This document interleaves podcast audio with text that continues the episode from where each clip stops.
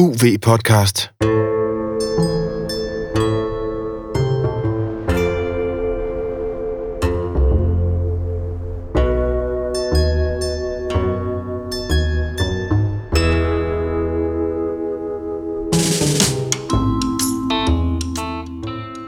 Velkommen til Universitetets podcast om undervandsjagt, fridykning og snorkling. Din vært er Morten Rosenvold Villassen, forfatter til bogen Undervandsjagt og forfatter til Hold vejret, en bog om fridykning. Morten har holdt vejret i 7 minutter og fridykket til 81 meters dybde og vundet Danmarks mesterskaber i både fridykning og undervandsjagt. God fornøjelse. Velkommen til UV Podcast 58. UV Podcast 58 handler om hvidhajer og abelone og undervandsjagt langs kysten ved Cape Town i Sydafrika.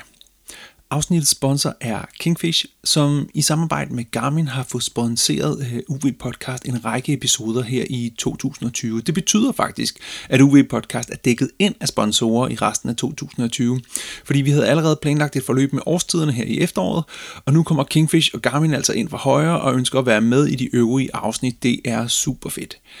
Jeg har jo længe brugt Garmin stykkerur Descent MK1, og det er så sent som sidste weekend, at jeg havde fået en GPS-position på et vrag ud for nogle høfter ved vestkysten af Jylland, og så kunne jeg faktisk svømme direkte hen til vraget og begynde at undervandsjage på det uden større problemer. Og det er altså en ret fed undervandsjagt på 6 meters dybde, der var i det område. Der var rigtig mange looper, og det var super fedt. Og jeg fik faktisk øh, to looper på lige knap 1,3 kilo, og jeg så også nogen, der var endnu større. Og det er altså et godt eksempel på, hvordan den GPS-funktion i sit dykkerur, som man har med Garmin Descent, gør en kæmpe forskel. Jeg kunne simpelthen svømme direkte hen til vraget fra kysten af, uden at øh, skulle spekulere på, øh, om jeg lige skulle dykke ned og finde det, eller et eller andet. Jeg var på positionen, og så dykkede jeg, bang, så var vraget der. Og Garmin Descent, det kan du altså købe i Kingfish.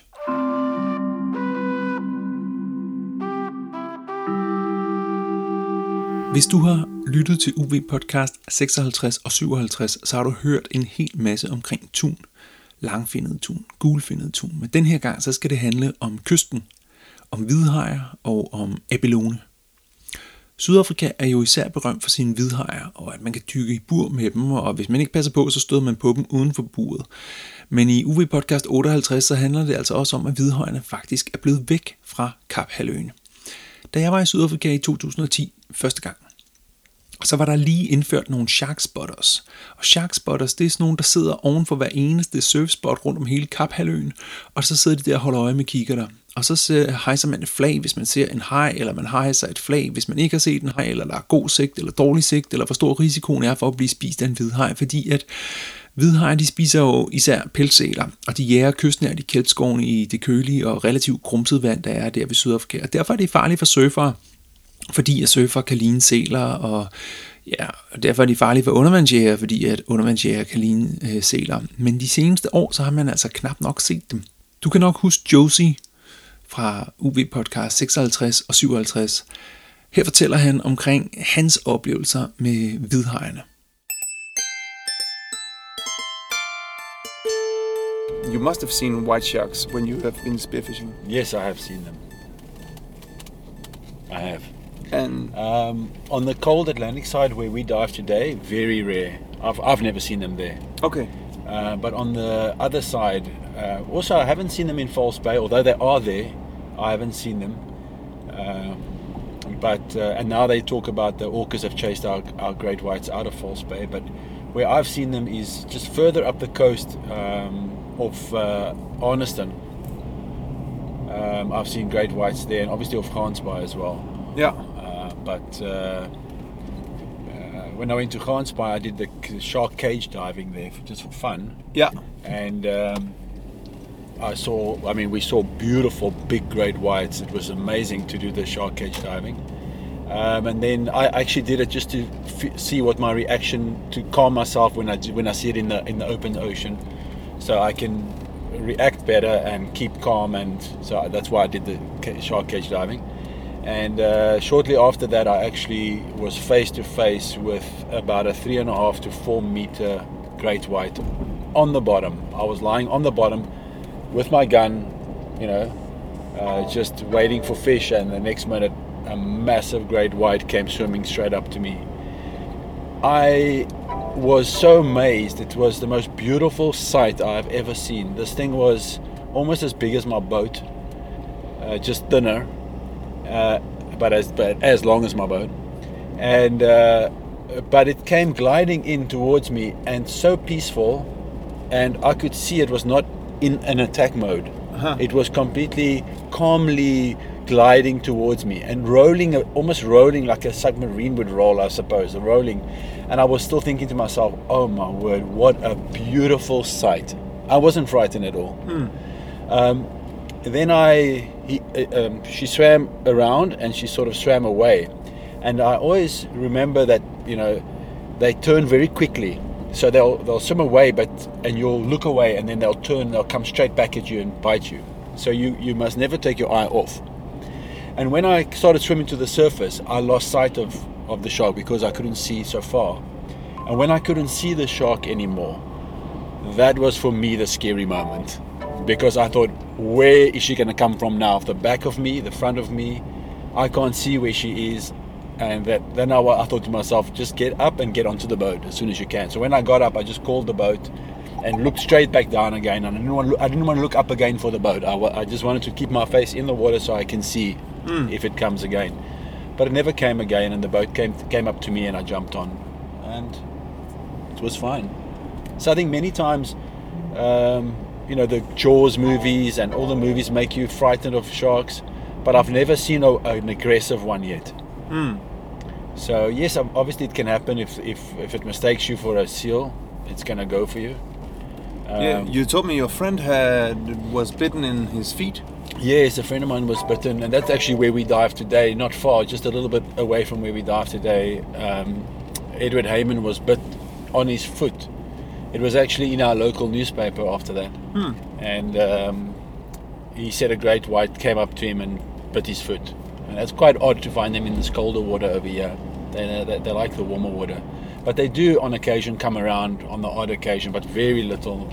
I mean, even when they did that, uh, when they came and tagged all our great whites, um, you could see where the, where the great whites were swimming. And you would see the odd one come around, go around to Robben Island, around far at the back, and might go right up the west coast where it's cold water and keep going. Um, and then turn around maybe in Saldana Bay and come start coming back again.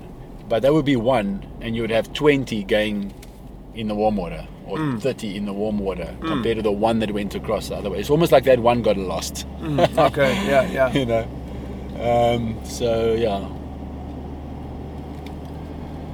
So you're not like, you're not you you don't think of sharks when you're out there. No, I don't. Uh, I, I, kind of, uh, I'm not frightened of it, and um, and I see many other types of sharks. You know, the harmless ones. We, I mean, there's only really five sharks, five types that we got to watch out for. It's the bull shark, the tiger shark, the white tip shark, and the great white. And there's one other. What's the other one? Um, Mako, So- Mako. um, no, they they they're not too dangerous. Um, Ragged tooth. Ragged tooth also harmless. I've swam with lots. I, I shoot fish off a ragged tooth's back. Okay. Yeah, uh, they're big and they and they look uh, scary, but They look they look angry. yeah, their teeth are hanging out the mouth. uh, many times I'll go with someone that's inexperienced and they'll see the ragged tooth and they come flying back up. Ah, shark! Yeah, yeah. Great white, and they get on the boat. And then I say, "Are you sure it's a great white?" And they go, "No, I'm not sure, but it was a big shark." And one thing about a great white is you you can never be mistaken. It's got this big white stomach. Yeah, yeah. When you see that big white stomach, you know for sure it's a great white. If someone says to you, "I think I saw a great white," uh, then you just go, "Okay," but you but you know they probably saw some other shark. Yeah, yeah, You yeah. know, because you will never make a mistake with a great white. Okay. I know because I've experienced it. yeah. So some areas are more um, dangerous, obviously, especially where the shark, where the seal, uh, uh, seals are. Around the seal islands, it's dangerous to, to swim around there because the sharks, that is what they eat. Yeah. So they like to be around seal islands, you know, rocks out at sea where there's seals on it, seal colonies on it. Those are the dangerous areas. Um, but also sometimes uh, the more sometimes when you dive down, especially in the warmer water of Straits Bay and those other areas up there, BE, you find an area where there's sharks, but it's normally also the area where there's the best fish. And you have to sort of share it with them. And, yeah, And sort of just take one or two and then move on because they start getting aggressive the longer you stay there and the more you shoot there.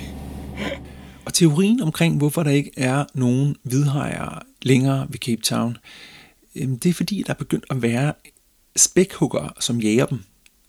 At man har fundet opskyllede hvidhajer, hvor der bare mangler leveren. Og der er altså noget, der tyder på, for man har også set de her grupper af spækhugger jage dem, så der er noget, der tyder, at der er en gruppe spækhugger, som har fundet ud af, at hejlever er meget næringsrig føde, og så øh, begynder de altså at gå sammen adskillige spækhugger om at jage hvidhaj, og det virker fuldstændig vildt, at sådan et toprovdyr som en hvidhaj pludselig skal være jaget og bliver øh, nakket af, af grupper af spækhugger, men det er altså virkeligheden. Og det betyder nok, at øh, de her sharkspotters, øh, de har i 2018, så så de kun 50 hajer, øh, og det er meget under gennemsnittet. Og hele 2019, nu var jeg der i november 2019, der havde de forløbig set 0 hajer. I hele 2019 var der simpelthen ikke blevet observeret en hvidhaj. Og de forrige år, inden 2018, så har der altså været så mange hvidhajer, at det skulle til de flere hundrede, som blev spottet. Men altså, sandsynligvis så er hvidhajen i øjeblikket meget sjældent ved Cape Town, på grund af spækhugger. Hello, Morton. Thank you so much for inviting me to talk on your blog. My name's Steve Benjamin. I'm a photographer and marine guide operator and spearfisherman. I live in Cape Town, and um, my main business is actually snorkeling with seals. So we take lots of people on the boats out to dive and view and witness and play with the seals in the kelp forest. Um, yeah, so I've been asked to chat about the seal shark interactions at Seal Island in False Bay. This is obviously a place that's super famous for its breaching great white sharks. Um, and you know, traditionally, the sharks need this, the element of surprise to be able to immobilize a seal because it's pretty much 50 50 um, if the sharks will catch a seal because seals have such a, a small turning circle and are, are, quite fast. So the sharks really need to immobilize this, the seals bef- to be able to eat them. And this normally happens in June and July um, when the seals are naive and young and they're able to be caught. Um, there's about, I would say, like 50,000 seals on Seal Island in False Bay and, and traditionally many, many great whites. Um, where, where I snorkel is on the other side of, the, of Cape Town on the Atlantic Ocean.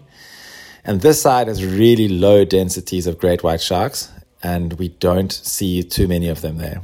And there are about 2 million seals in total around South Africa and Namibia, and most of them live on the west coast.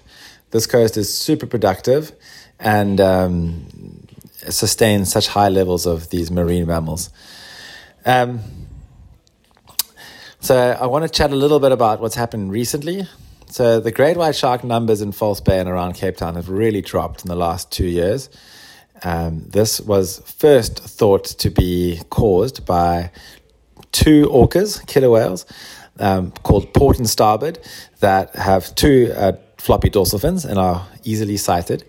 And they, they did record them eating about seven great white sharks. Um, and those washed up on the beach around Gansbaai, and people really um, noticed that they were getting eaten by great white sharks. But it's been a long time now of minimal sharks in False Bay, and we've seen a movement of sharks up to Mossel Bay and up the east coast of South Africa. Um, and it's thought to be a larger problem than just the presence of, of orcas in False Bay, which are quite sporadic. Um, there has been a seasonal movement east by many species, um, sardines and seals and other game fish. But the biggest overriding factor is that South Africa has an inshore longline fishery that has caught many of the main prey species of great white sharks, which is the smoothhound shark. Um, because great whites don't only eat seals, they mostly eat sharks and rays and large fish species. And we have a huge fishery that targets these. And there is a there's probably a large bycatch associated with that as well. So the reason the sharks have lowered in numbers in False Bay is was at first some orcas um, predating on them, but probably sustained by longline fisheries on the inshore. And this has really damaged the ecotourism businesses in the area and been very detrimental for the ecosystem in total. Um, when we are in Cape Town, we we we do do a lot of spearfishing, and our main target species is the Cape Yellowtail, which is also known as Ciriella lalandi.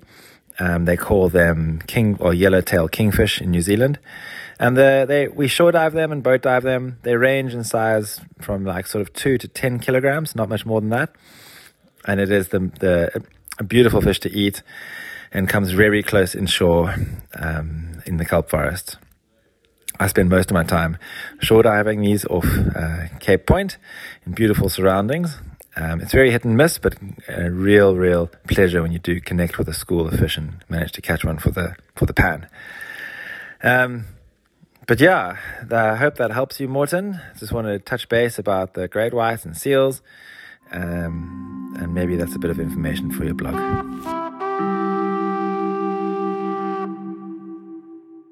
Og Johan, du var jo også ude i, øh, i Sydafrika i, helt tilbage i 2006. Øh, kan du prøve at fortælle lidt om den tur der? Ja, det var jeg. Det, det startede jo med, at jeg var på sådan et øh, dykkerforum, der hed Medfish, som var et internetforum for undervandsjæger fra hele verden, hvor der var en fra Sydafrika, der hed Ismail. Og han øh, fangede en hel masse tun nede ved Cape Town – både med og alle mulige andre fisk med undervandsjagt. Men han var ligesom, øh, han var erhvervsfisker med fiskestang efter tun og undervandsjæde også, og sagde, at folk kunne bare øh, komme ned og besøge ham, hvis de kunne ligesom have interesse i at prøve at skyde en tun. Og øh, det er jo sådan en community, det er jo sådan noget med, hvor, hvor man ligesom lærer hinanden at kende og bliver venner og sådan noget, selvom man egentlig aldrig har mødt manden og bare kun har set hans øh, sådan avatar, som kan være en eller anden teddybjørn eller sådan noget. Men øh, jeg tog til, til Cape Town, og øh, så, så mødte jeg så Ismail for, for første gang, og han var rigtig sød. Han kørte mig til et hostel, hvor jeg så blev indlogeret, og så så er det jo så, når man skal så langt ud, så, så bliver man ligesom, det kan være lidt svært at planlægge, man bliver ligesom nødt til at se vejrudsigten om morgenen, for at se, øh, er der for meget vind, eller er det okay, og hvordan er det, og sådan noget. Så han ringede klokken 5 om morgenen og sagde, nej, alligevel ikke i dag, det blæser for meget, og vi må lige, øh, vi må lige prøve næste dag. Så næste dag, så nah, det er lige, det blæser lidt for meget, vi må lige vente. Jeg var der 14 dage, og jeg fik to dykkerdage efter, efter tun. Men første gang vi var ude, der var vi ude i hans rib sammen med hans ven øh, Tommy Bota, som også er en legendarisk øh, sydafrikansk øh, undervandsjæger. Og øh, vi satte båden i, og så sejlede vi fuld hammer to timer øh, sydpå. Og øh, lige pludselig så, så stoppede Tommy bare båden, og så sagde han, det, jeg, tror, jeg tror, der er godt her. Og sådan noget det er jo bare fuldstændig åbent vand. Man kunne ikke se land til sidst jo. Så det var mig sådan lidt en gåde, hvorfor han lige kunne lure, der var, øh, var godt der. Men så han begyndte at chomme, altså smide sådan i tu skåret sardin i vandet. Og øh, med det samme, så kom der øh, yellowfin op og begyndte, altså yellowfin tun og begyndte at spise de der, det der chum, og jeg, jeg blev smidt i vandet med Ismails øh, 130 øh, Rob Allen. Og øh, umiddelbart efter jeg havde lært den, så kom der en, øh, en tun op lige ved siden af mig. Og så skød jeg den i sådan mere eller mindre midt i, men jeg ramte den sådan i, i ryggen, så jeg sådan knak ryggraden på den. Og øh, det gjorde selvfølgelig, den øh, næsten ikke kunne svømme. Ikke? Den var sådan spjættede lidt. Og øh, stadigvæk svømmede rimelig kraftigt faktisk, altså i forhold til den jo, øh, når den vejer 50-60 kilo, så er det jo stadigvæk sådan en del kraft, der er i den, men altså, den var selvfølgelig rimelig handicappet med brækket ryg, og så fem minutter efter jeg var i vandet, så havde jeg tunen i båden. Det er sgu meget vildt. Ja, det, det var det faktisk, fordi de havde jo fortalt, at de trækker helt vildt, og det er uaha, og det er den stærkeste fisk, der findes. Og så, men det er jo kun, hvis halen virker, den er den stærkeste fisk jo. Men, ja, Øh, det gjorde den så også på den næste, de næste, skød der. De, de trak sig også, det må man uh, sige. Altså, de, uh, de var sgu, de, det er helt vildt, som de trækker. Altså, de kan bare trække så meget, så man, øh, øh, selvom man prøver sådan at tage fat i linen og svømme op af, så kan man altså under ingen omstændigheder trække dem op. Altså, det er kun ved hjælp af, af en bøje og bongi og alt muligt, at man har en chance for at kunne, øh, kunne lande sådan nogle fisk. Mm. Så sejlede vi lidt videre, og så prøvede vi at dykke bag nogle tråler også, eller jeg blev smidt i bag en tråler, hvor de fangede sådan nogle kulmuler. Og øh, når de så trækker trålet op med de der kulmuler, så, så ryger der ligesom sådan undermålskulmuler og, og fisk, der sidder sådan i maskerne, de ryger ud, og, øh, og så kommer tunene og alt, hvad der ellers er i havet af rovdyr, og spiser de der øh, kulmuler, som er røget ud af trålet.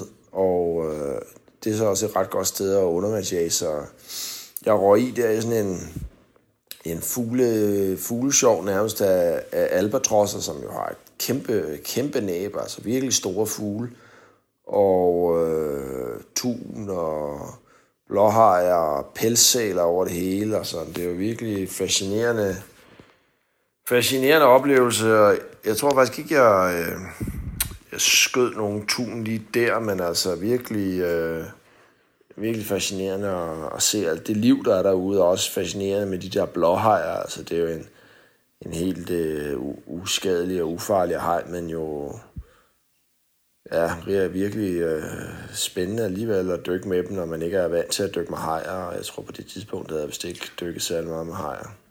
Og hvordan var det med hvidhajer på det tidspunkt, altså i 2006? For det har jo ændret sig drastisk, men det, det snakker vi om i podcasten. Men tilbage i 2006, der var der sådan ret meget gang i det med hvidhajer, ikke? Jo, der var mange hvidhajer. De var faktisk øh, over det hele, altså nede sydpå, ikke? Falls Bay og Seal Island øh, var der, øh, var der hvidhajer over det hele, og øh, jeg var også ude at, at dykke med dem. Og, øh, og det, faktisk, hvad man ikke skulle tro, så hvidhajer er faktisk et, et ret sky dyr. Altså det, det er ikke sådan, at man står med flasker i, øh, i de der hejbuer der. Man står sådan med snorkeludstyr, fordi det vil larme for meget at have flasker på. Mm. Og så, så væltede de jo uh, sille, eller sådan noget sardinsnask og, og chomme ud i vandet, men uh, der, de, de ville ikke rigtig komme tæt på, de der hvide hajer. Og så sagde de, nej, nu må I lige prøve at, at gå op, så vi bare alle sammen er oppe i båden. Og så lykkedes det dem så øh, at lokke en, øh, en hvidhaj til, men de turde simpelthen ikke komme tæt på båden, fordi vi stod i vandet i de der hajbuer, så jeg ved ikke om...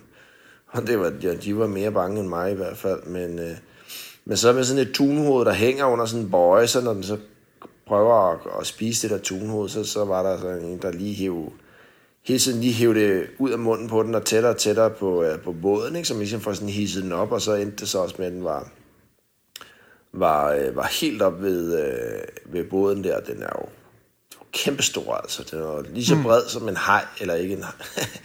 ja, lige så bred som en hej. Den var lige så bred som en ko. Og jeg kan bare huske, at jeg tænkte sådan, det var virkelig det mest imponerende næsten, synes jeg. Det var bare den der bredde, altså. Det var, det var virkelig, virkelig øh, bred, og man kunne se, at det var virkelig en powerfuld øh, hej, altså når den tog fat i det der tunhoved og trak sådan en 20 liters bøje ned, ikke? Og, øh, mm og der var mange, mange steder, hvor de ikke kunne undervandsjage mere på grund af hvidhajer. Altså Tommy Bota, han startede jo øh, med at undervandsjage i 60'erne.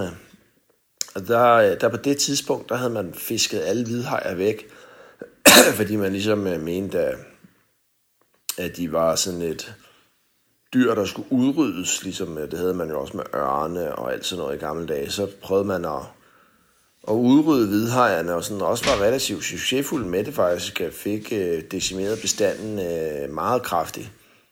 Og, øh, og ude ved Seal Island, der var de der spektakulære luftoptagelser af hvidhajer lavet der, hvor de øh, jæger sæler og ender med at springe helt ud af vandet. Der, der kunne de skyde øh, yellowtail øh, kingfish øh, uden problemer, og havde aldrig set nogen hajer. Men på et tidspunkt så begynder bestanden selvfølgelig at stige igen, fordi den bliver fredet, og øh, det, det havde Tommy vist ikke øh, helt lige luret, så øh, en dag han var derude og, og undervandsjæge, så hans øh, ven, han, han siger et eller andet til ham, han kan ikke sådan helt lige høre, hvad det er, han ligger sådan vandret i vandet. Så han rejser sig op for at ligesom bedre kunne høre, hvad det er, han, øh, han siger. Og så øh, det hans ven så havde, havde sagt til ham, eller råbt til ham, det var så, shark, shark, shark. Og der er så en, en hvidhøj, der var kommet bagfra og lavet sådan en borgbølge, og øh, altså, den har ligesom planlagt sit angreb, så den skulle komme ja, selvfølgelig bagfra, som de altid gør, men så også, at den ligesom skal, skal bide ham øh, sådan i, i benene og, og underkroppen, ikke? hvor den ligesom kan, kan sluge ham den vej fra. Men så i det, han rejser sig op, så er det jo ligesom en, en tallerken. Hvis du bider i siden af tallerkenen, så kan du godt få den ind i munden, men hvis du ligesom vender den, og så prøver at putte den ind den mm. anden vej ind i munden, så kan du ikke, øh, altså, så er han jo to meter lang, så højt kan en hvidhaj jo ikke gabe. Så den der hvidhaj, den har tævet bare ind i ryggen på ham der. Og, øh, og så svømmer den jo selvfølgelig væk med det samme, øh, fordi den ikke vil gå i infight, ikke? og så, så cirkler den sig rundt, og så prøver den så en gang til, men så nåede han så at komme op i, øh, i båden, der han sagde, at han kunne gå på vandet, ligesom Jesus, de der 50 meter hen til båden. Der. Puha. Ja, han havde også en gang, han, han svømmede opad for et dybt dyk, og så, du ved, tit når man svømmer opad, så kigger man nedad, ikke? Ja, ja. Øh, og så kigger han nedad, og så kan han bare se, der kommer en hvidhaj øh, svømmende nedefra med helt åben mund, bare med fuld hane op mod ham. Ej. og så skubber han sig ligesom, den kommer op mod ham, og så får han ligesom prøver, sådan, skubber, prøver at skubbe den væk, og så, så bider den så det, han, øh, han, han prøver at skubbe sig væk øh, fra den på sådan overlæben, og så sidder han en hånd fast i, øh, i hvidhajen, øh, han sagde, det var ligesom at få hånden i en skruetvinge, altså han, den lige så godt sted, sad hånden fast, men det var ligesom kun sådan kanten af hånden, som, øh, som var kommet ind i munden på den, og ikke sådan hele, øh, øh, hele hånden, så han kunne ligesom rive, øh, rive hånden ud af munden på den, men mistede selvfølgelig en del af, af hånden, der blev tilbage i, øh, i munden, ikke? Og, Ej. Ja, det er en scary, scary tid, og også det der med, at man forestiller sig, prøv at tænke på at gå i vandet og skulle dykke bagefter. Du har haft en mm. oplevelse. Det kræver altså en, en vis tilvænding. Men de, de var heller ikke, de var heller ikke særlig glade for hvidhaj. Altså, der er jo mange, der er sådan specielt flaskedykker og sådan noget, de er jo meget sådan hej entusiaster og sådan noget. Der er blandt undervandsjæger sådan lidt mere begrænset og specielt i Sydafrika entusiasme for hajer, så øh, de dykkede alle sammen med, med powerheads også, øh, som er sådan et stålrør med en riffelpatron i, som man kan trække ned over sit harpunspyd, og så kan man, øh, hvis man så skyder en haj med, øh, med det stålrør med en riffelpatron i, så virker det som en, som sådan en lille granat, eller det giver sådan en lille eksplosion, når man, øh, når man så skyder hajen med, med det. Og det, det slår så øh, hegn ihjel. Så de, øh, selvom hvidhajen er fredet, og det er ulovligt at dykke med de der powerheads, så, så sagde de, det uden, altså det dykker de alle sammen med, og hvis de ser en hvidhaj, så hopper de selvfølgelig op i båden for ikke at komme i kampolage med den, men så tager de også bagefter og prøver at lokke den hen til båden med nogle fisk. Hvis de har skudt nogle fisk, så prøver at lokke den hen til båden, så de kan skyde med sådan en powerhead, fordi de, øh, jeg bare hader hvidhajer i hjertet, altså. Men det er selvfølgelig også, hvis du prøver at blive spist af en, så kan man måske også godt forstå det på en måde, altså. Ja, det er meget vildt, at det foregår sådan. Eller sådan foregik det i hvert fald for 15 år siden, kan man sige. Ja, nu har spækhuggerne jo ligesom løst problemet, men uh, det, det, er en, det er også en spændende en, historie. En dekadent uh, spise. Jeg tænker også, at det må være, hvis man skal spise noget, der indeholder mange tungmetaller, så er leveren en hvidhaj uh, nok øh, noget af det, der er allermest giftigt, hvis det er lige bortset fra leveren af en spækhugger, der spiser hvidhajer. ja, lige præcis. Lige ja. præcis. Vi er i det aller, aller, aller øverste trin af fødekæden her. Ja, det må, det må være tæt på i hvert fald. Og så er vi i det organ, der øh, suger alt skidtet til sig. Ja, ja. ja, det er rigtig galt. Nå, men, men øh, tak for historien, Johan. Det var spændende at høre om. Ja, men øh, det er godt. vi snakkes ved. Ja, det gør vi. Ja. Hej. Godt, hej. Et andet ikke så kendt havdyr ved Sydafrika, sådan generelt set, det er havsneglen abelone. Abelone er en havsnegl, der lever i køligt vand, altså tempereret vand, rundt på næsten hele jordkloden, og de findes i Japan og New Zealand, Australien og Sydafrika, og forskellige områder har forskellige typer abelone, og de spises i stor stil i Asien. Som optakt til, at jeg skulle til Sydafrika her i efteråret 2019, så købte jeg en e-bog på Amazon, som øh, min ven Steve Benjamin havde anbefalet mig. Bogen hedder Poacher. Poaching er altså sådan en, en engelsk samlebetegnelse for det, man på dansk kalder for tyvfisker eller krybskytte. Og i det her så, tilfælde så handler det altså om at tyvfiske abelone. Abelone. Shuhud Abader, tror jeg han hedder, er hovedpersonen i Poacher. Og øh, han, det startede egentlig med, at Shuhud Abader sad i spjældet for at have øh, fanget alt for mange abelone. Og der skrev han så en biografi om, hvordan at det var at være krybskytte efter øh, abelone, havsneglen abelone ved Sydafrika. Men øh, hans biografi, den er så blevet øh, sat i kontekst og gennemskrevet af en biologisk interesseret journalist, der hedder Kimo de Grief. Og det gør den altså langt mere interessant, end hvis Shuhud bare selv havde øh, fået udgivet sin egen øh, memoir. Så ham her journalisten, han har ligesom sat det hele i en kontekst og trukket aktuelle sager ind fra forskellige øh, kilder, som gør, at øh, Shahuds øh, egen historie bliver en brik i et kæmpe spil af ulovlige abelonefangst, som bliver eksporteret til Hongkong og Asien og Kimoni Grif har både været på madmarkeder i Asien og alle mulige steder undervejs for ligesom at følge, hvordan at abelonen bliver hentet op af havet af de her poachers, af de her krybskytter, de her tyvfiskere, og hvordan de så ender på øh, til en bryllupsmiddag for unge par i Hongkong. Og øh, Shuhut han samlede abelone ulovligt og solgte dem. Øh, det gjorde han bare i starten med snorkeludstyr, og i starten af 90'erne, så vidste han ikke rigtig noget om det, og det var faktisk også lovligt at samle dem, og, og han fik heller ikke særlig meget for det. Men, men Pocha er så en vild, vild fortælling om, hvordan at det på et tidspunkt blev en kæmpe sort industri i Sydafrika, og fortsat er det. Og Shahud, han er så hovedpersonen, og han fortæller sin historie omkring, hvordan det foregik, hvordan han tjente masser af penge på at fiske abelone om dagen. Altså i starten var det om dagen, og så senere blev det om natten, da det hele blev forbudt. Og, og man skal forstå, at han blev jo ved med at tjene penge på den her måde. Og det, øh, og det skal lige sættes i kontekst af, at Sydafrika som, som land er et super presset samfund. Det er muligt, at Cape Town er den bedste by i hele Afrika, og det tror jeg faktisk, det er. Men den er stadig præget af meget, meget store bydele med blikskuer og slum og mennesker, der har det meget svært og er super fattige. Og det er en situation, som de stort set ikke kan komme ud af, hvis de først er havnet der. Sydafrika lider selvfølgelig fortsat af det system, øh, der hedder apartheid, hvor man skabte adskilte sorte og hvide. Og det er altså først i 1994, at man forlader apartheid-systemet fuldstændig, og det er altså kun 25 år siden, og samfundet bærer enormt præg af det fortsat, og mentaliteten blandt mennesker er øh, stadig præget meget af apartheid og de spændinger, øh, som er mellem de forskellige racegrupper.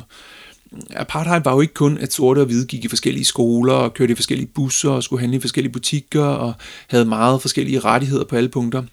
Men altså, det var også, at sorte boligområder blev helt fuldstændig ryddet og jævnet med jorden, hvis de lå alt for attraktivt, og man fra regeringens side synes, at man ville hellere bygge nogle boliger til de hvide, og det var faktisk også sådan, at alle strande, det var kun til hvide mennesker. Så ingen sorte kunne faktisk svømme, øh, fordi de aldrig kom ved havet. Øhm, og, og i dag er det så i nogen grad øh, tippet i, i den modsatte retning med øh, favoriseringen mellem øh, sorte, hvide og farvede.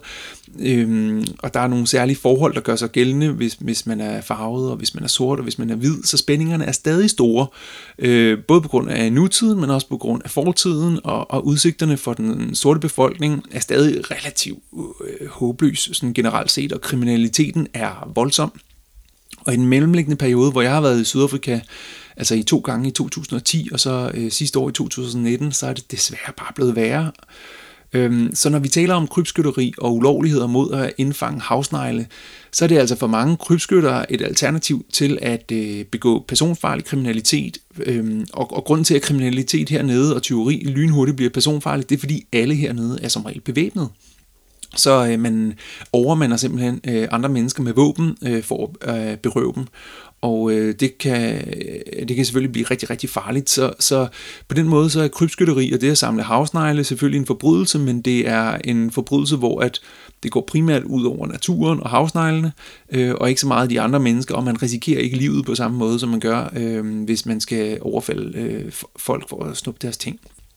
Men, men tag fat i bogen. Den hedder Poacher, og den findes på Amazon. Øh, læs den. Den er virkelig spændende, og den er selvfølgelig helt umulig at afdække i, i fuldstændig i en podcast som den her, selvom man, øh, jeg godt kunne have lyst til det. Men jeg, jeg jeg taler også med Josie, øh, som, øh, som jeg jo kender dernede, omkring hvordan det der krybskytteri efter Abelone i Sydafrika øh, fortsat er. Jeg, jeg tænker, at måske så stod han på det, når han er ude og undervandsjage.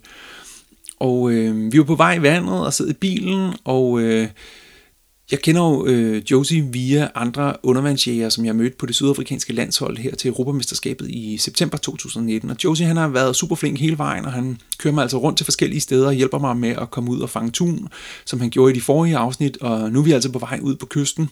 Og han har en masse erfaring og en masse historier, som han, øh, han fortæller om her.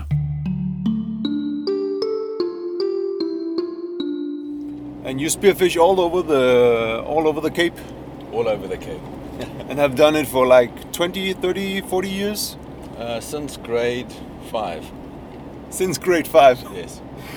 That what what age is that? Grade five. Um, Ten years. Twelve. about 11, Eleven years. Yes. Eleven years. Yeah. about 11 years old. Rock and roll.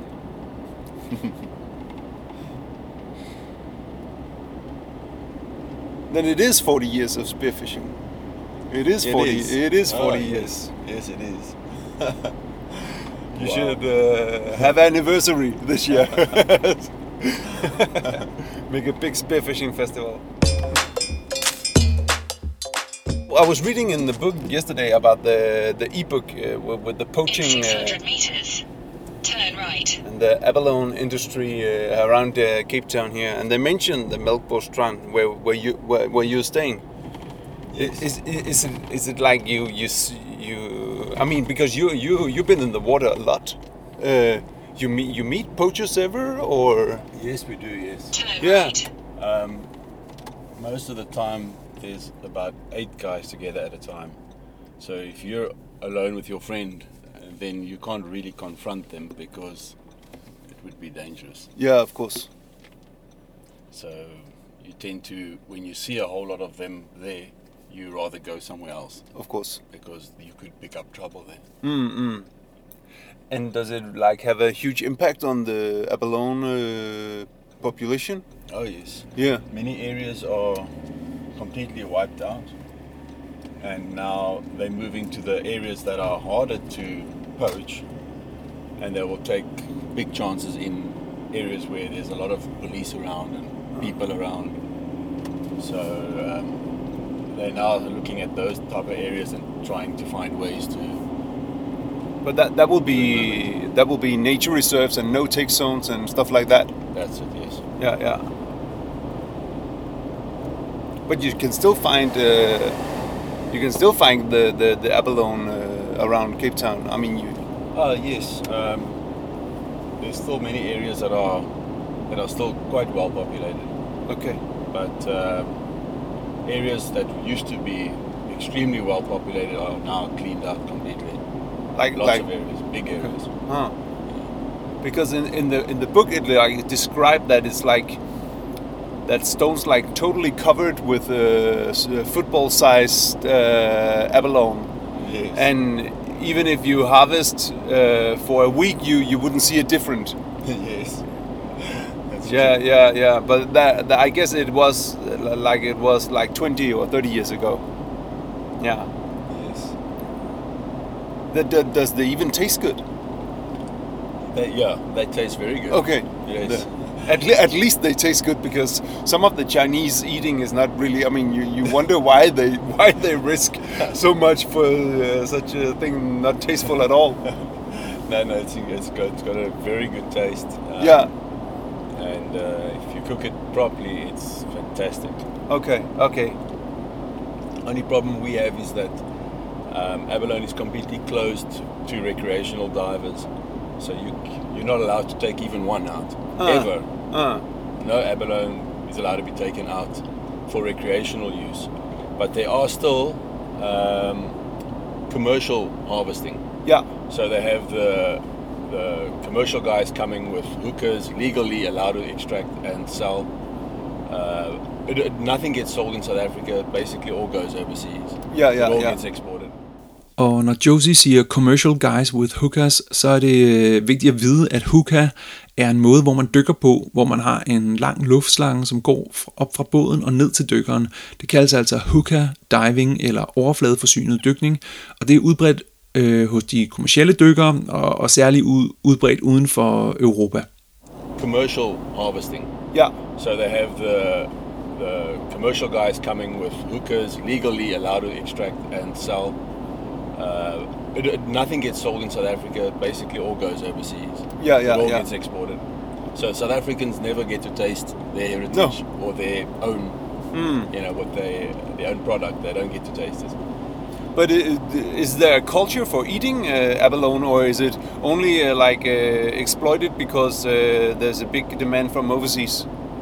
Um, no, I would say there uh, there is a culture of eating it, um, especially but since it's been closed for the last I think more than five years, um, it's uh, it's the culture disappears. Of course. But of- I grew up eating it yeah.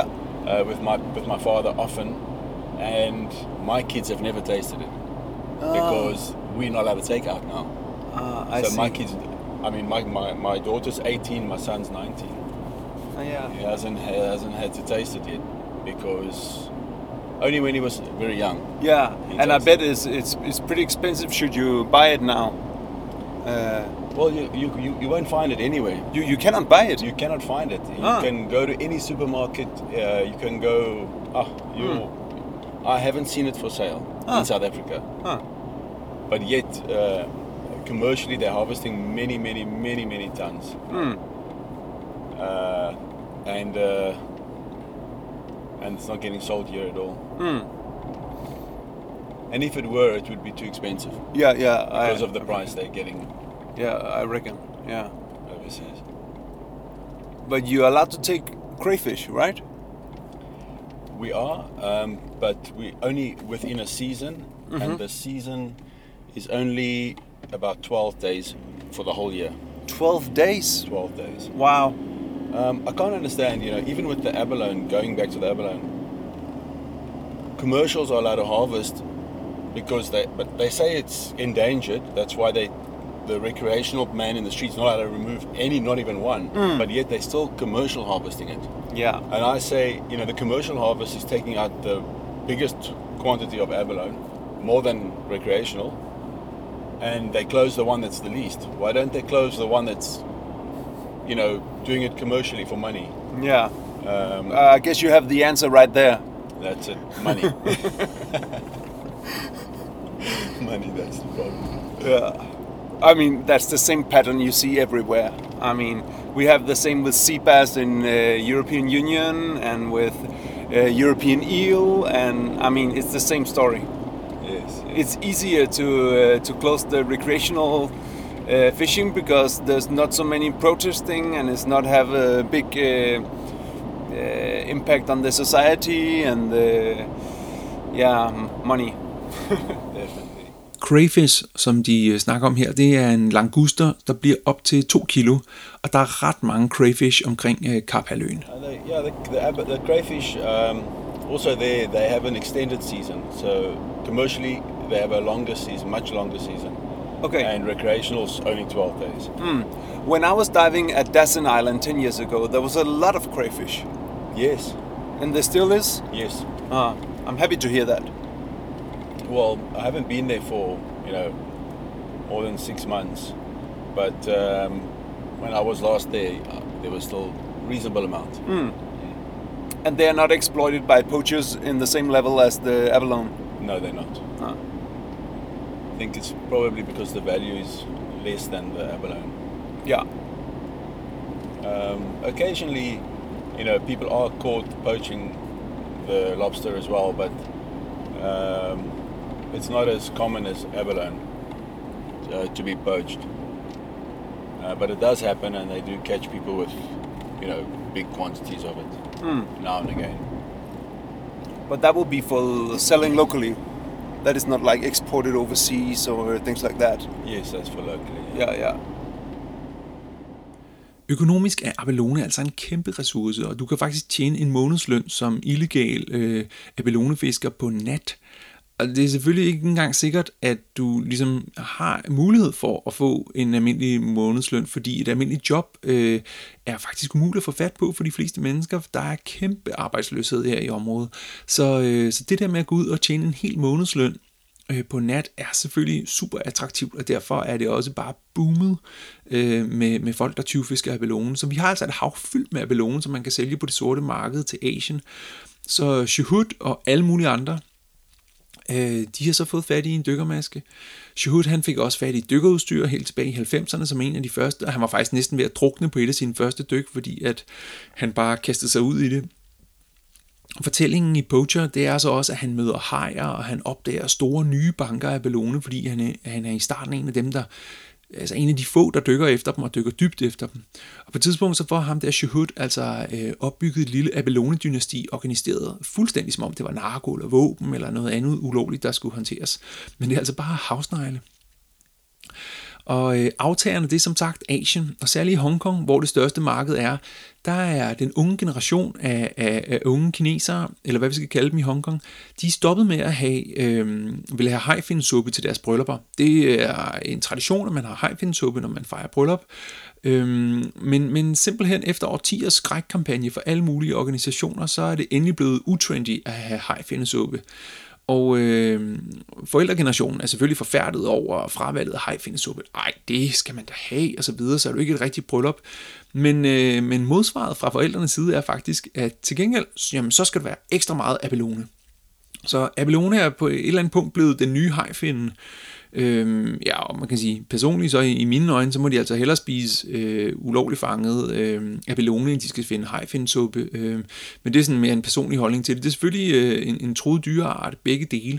Men det er altså situationen i, i Hongkong, at øh, man er altså gået væk fra at spise øh, hajfinsuppe i den øh, yngre generation, og så i stedet for, så går man over til abelone. Men øh, jeg tager så ud og dykker med Josie senere langs kysten, øh, og han er på vej for at, at hente mig. Okay, Morten, I just left home. I am on my way to pick you up, and uh, we'll just go and have a look where we can go. Um, I have an idea of a spot, but uh, I can't say exactly how it's going to be there. But I have an idea. But I'll, I'll come pick you up, and then we can go take a drive. And uh, man in the van, on my way. Så vi går i vandet, Josie og jeg, og svømmer ud gennem den her totale tangskov. Kæmpekælp, som vokser her, er en tangart, der bliver op til 15 meter høj, og den har stængler så tykke som overarmene på en 40-årig undervandsjære, og de står faktisk så tæt, at det næsten kan være en jungle kom frem i dem, og det er sindssygt spændende undervandsjagt at, at jage i. Og vi jager hottentotter og andre mindre fisk. Og jeg fotograferer også en hel del, fordi kælpskoven er bare noget af det smukkeste, man kan dykke i i min verden. Det, altså, for mig er det næsten bedre end koralrev, fordi man ligesom kan gå ind i dem, og ligesom være inde i skoven og blive opslugt af den. Hvor jeg, når jeg snorkler på koralrev, så føler jeg mig sådan lidt udenfor og kigger ned på korallerne, og ja, de er pæne og flotte og farvede, men, men jeg, er ikke, jeg er ikke blandt dem, jeg er ikke omsluttet af dem. Jeg er ikke en del af dem på samme måde, som når jeg dykker i en kælpskov. Og på et tidspunkt, ude på en stor sten lidt for land med 15 meters dybde på siderne, så ser jeg faktisk selv en abelone.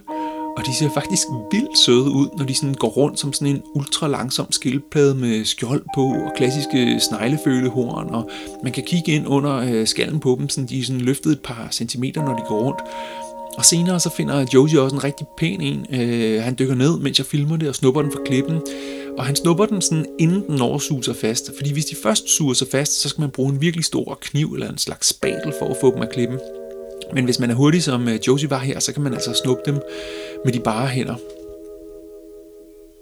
Men øh, efter noget tid, og vi har været rundt og fanget fisk og sådan, så kommer vi op igen og, øh, og sætter os i bilen og, og kører videre.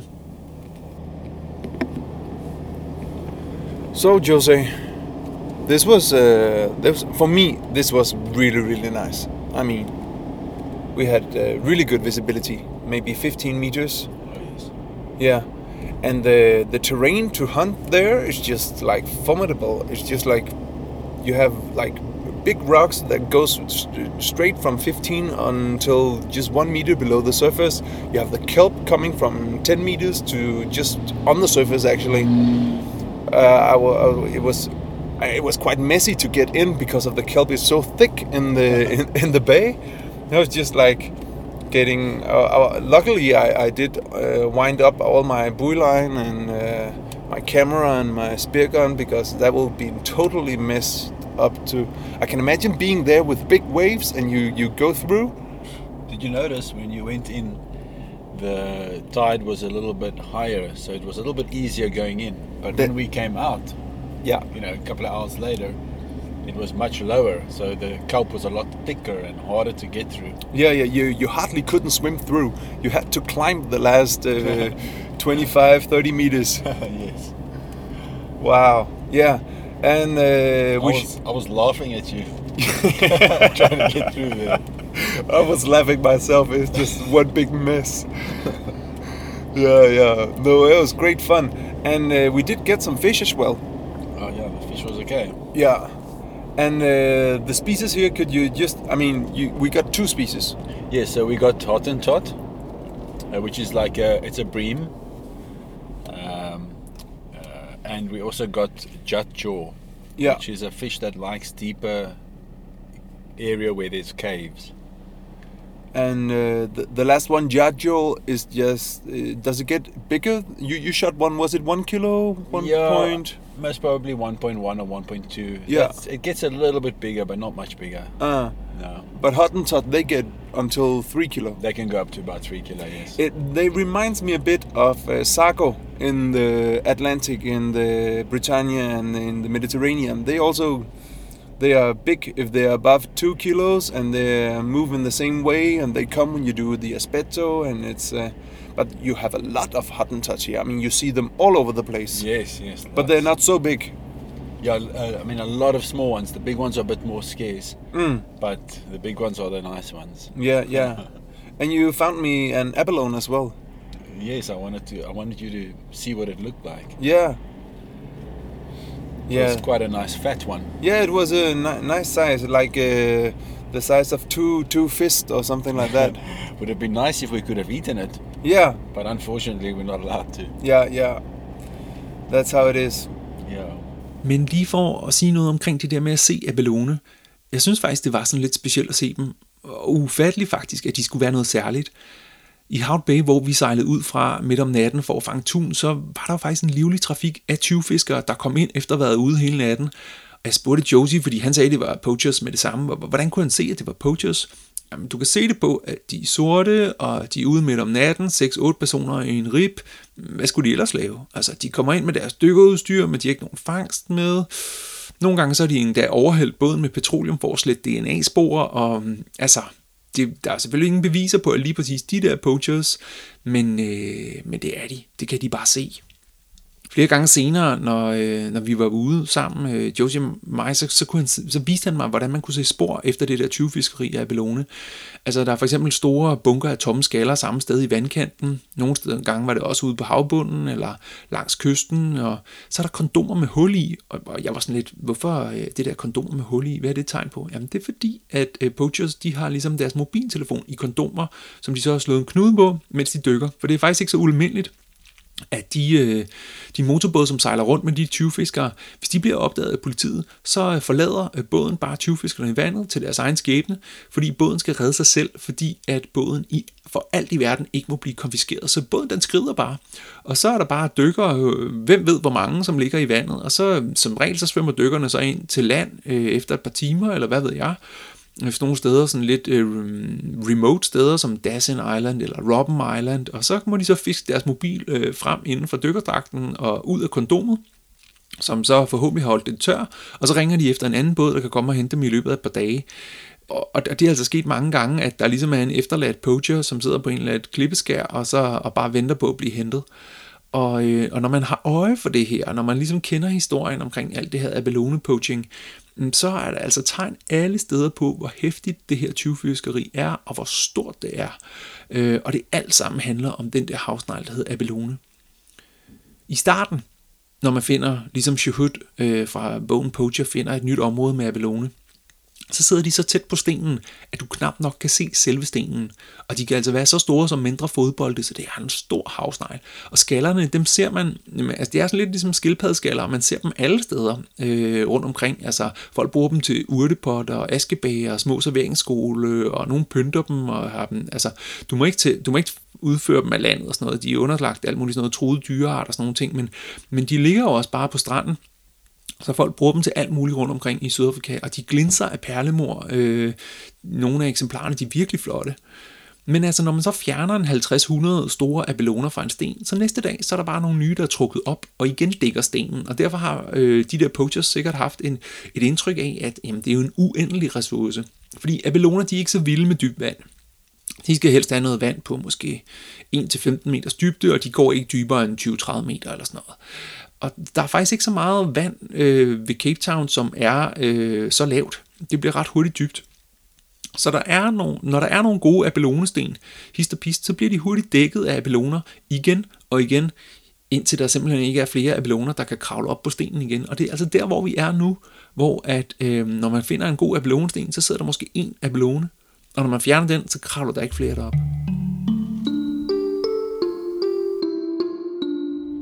Okay, cool. And uh, yeah, and the visibility uh, it changes a lot. I mean, uh, and so, so uh, can you predict the the visibility here, or do you have to have reports? Yeah, yeah, no, different uh, different winds. So if the correct wind is blowing on the correct side of, because you know we've got two sides. Mm. Uh, we've got this Atlantic side, which is which the opposite wind. So when it's bad on this side, it's good on the other side. Uh huh. Often. Yeah. Um, so you normally can go to one of one or the two. Yeah, yeah. Uh, but the, the wind determines if it's clean or dirty. Yeah, yeah, yeah. Uh, okay. If it gets upwelled, um, then it'll be dirty. But we had quite a bit of wind now, but it was very clean. Mm. It's the right wind blowing. Okay, okay. Cool. The one that blows to the shoreline, yeah, from sea to shore, will upwell the, the water. Okay. And the one that blows from shore out to sea will will uh, clean the water. Yeah, yeah. And um, yeah, that's that's how it is in Denmark as well.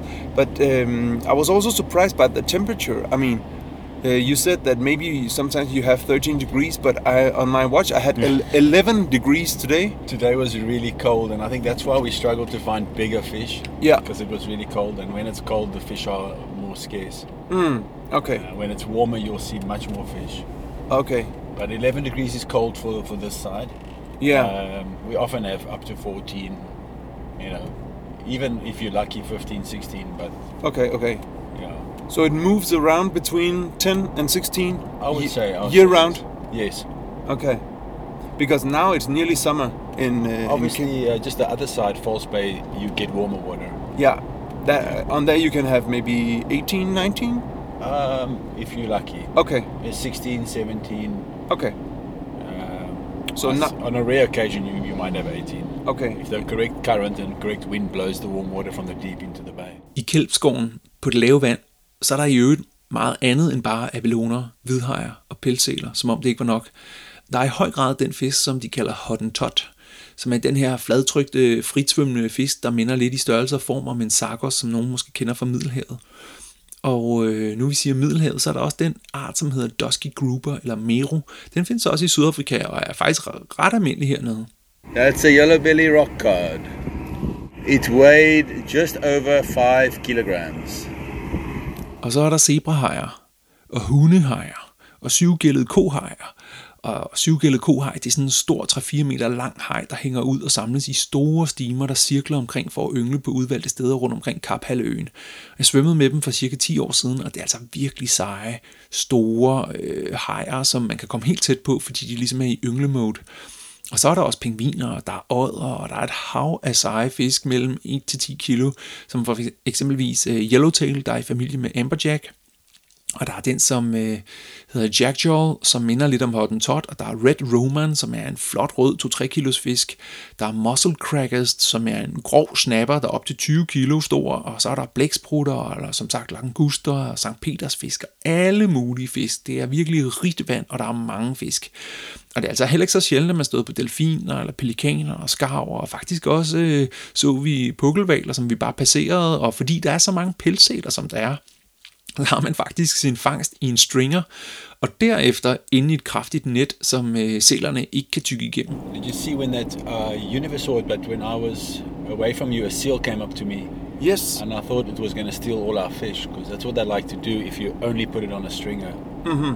And um, so immediately I took the stringer with the fish and I put all the fish into a net bag to protect it, so that the fish, the seal, can't get it out of the net bag. But it will- if, if it's on a stringer, it will grab them and pull all of them off. Okay. By the time you get back to your boy, even if you had 10 fish, you will have no fish left. Mm, mm. He'll eat all of them. And you never, but but they never like uh, get into fights with you. They never get aggressive with people. Uh, no, not normally, no. Okay. Um, I mean, they might, they get very playful Yeah. um, and they might try to steal your fish, but they won't bite you. Okay. Not unless I think if you, maybe if you grab him. En sjælden gang imellem er der også gæster fra Sydpolen, altså Antarktis. Og på det seneste har der faktisk været nogle interessante gæster ved Cape Town. Der har været et par kejserpingviner, som jo altså er de her 1 meter høje kæmpe pingviner. Verdens største pingvin, der bare sådan spangulerer rundt på en strand øh, ved Cape Town og er overhovedet ikke bange for mennesker. Og som, det, som om det ikke var nok, så er der også nogle gange elefantsæler, som jo er op til 1000 kilo.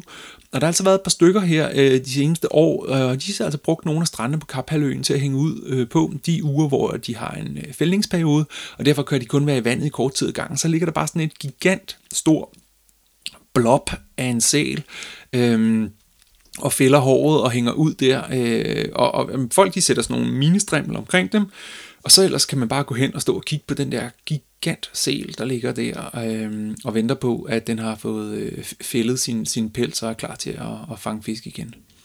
Så i min verden, så er Cape Town og kysten over mod øh, Port Elizabeth noget af det mest spektakulære undervandsjagt, man kan finde i, i hele verden. Og særligt et sted som øh, Streisbay, tror jeg det hedder, Stroisbay. Jeg har endnu ikke dykket der, men alle har snakket om det, og de videoer, jeg har set derfra, er sådan fuldstændig vilde. Det område vil jeg altså gerne bruge et par uger på at dykke igennem. Og særligt nu her, efter at truslen fra hvidhajerne er blevet kraftigt reduceret, så synes jeg faktisk, det er et meget attraktivt sted at have i kikkerten, hvis man vil på eventyr og have nogle vilde undervandsjagtoplevelser. Men altså, man skal vide, at Sydafrika fortsat er Afrika, og der er stadig nogle sikkerhedsudfordringer, særligt i Sydafrika, så jeg vil nok ikke tage familien med en anden gang. Men øh, jeg vil afgjort overveje det som en tur alene, eller med en kammerat, hvis jeg virkelig skulle undervandsjage og have nogle vilde oplevelser. Og hvis du vil dykke i Sydafrika, så laver Kingfish nogle dykkerture derned. Og der er jo også det der fænomen, der hedder Sardine Run, som er et andet øh, vildt fænomen med virkelig mange sardinstimer og masser, og masser af liv, som også er værd at rejse efter. Og hvis du vil snorkle med sæler, så tag fat i Animal Ocean, som øh, min ven Steve Benjamin driver. Og der er masser af snorkling efter sæler, men også guidet undervandsjagt langs kysten. Og hvis du altså har mod på de der gulfindede tun, som øh, vi snakkede om i UV podcast øh, 57, så skal du have fat i nogle af de store både, som sejler ud fra Hout Bay, og dem kan man chartre for en mindre formue, men øh, så har man også, også muligheden for at få en oplevelse for livet. Og hvis du vil se noget mere øh, fed video, som øh, ja, fordi så har jeg faktisk fået sammensat alle mine øh, vilde videoklip fra Sydafrika-turen med tun og grindevaler og delfiner og albatros og alt muligt, så øh, den kan du se, hvis du er UV Podcast supporter. Og det kan du blive inde på uvpodcast.tier.dk eller ved at sende et beløb på MobilePay 27 21 90 43, og når du så har gjort det, så bliver du inviteret til den Facebook-gruppe, hvor vi deler alt vores ekstra materiale, som øh, er i forbindelse med UV Podcast. Og der er som sagt netop blevet frigivet en vildt flot redigeret video af alle de der tun og, og, øh, og vilde ting, jeg oplevede i, i Sydafrika. Så altså uvpodcast.tier.dk eller MobilePay 27 21 90 43. UV Podcast 58 er sponsoreret af Kingfish, forhandler af dykkeruret Garmin Descent og øh, en tæt partner øh, med UV Podcast gennem mange år. Tak fordi, at du lyttede med.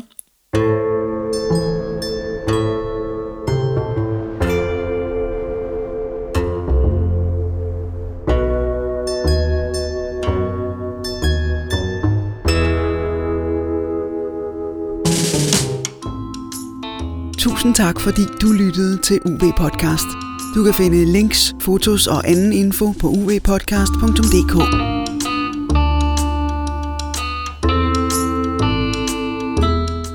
Og hvis du kunne lide, hvad du hørte, så del det endelig videre. UV Podcast.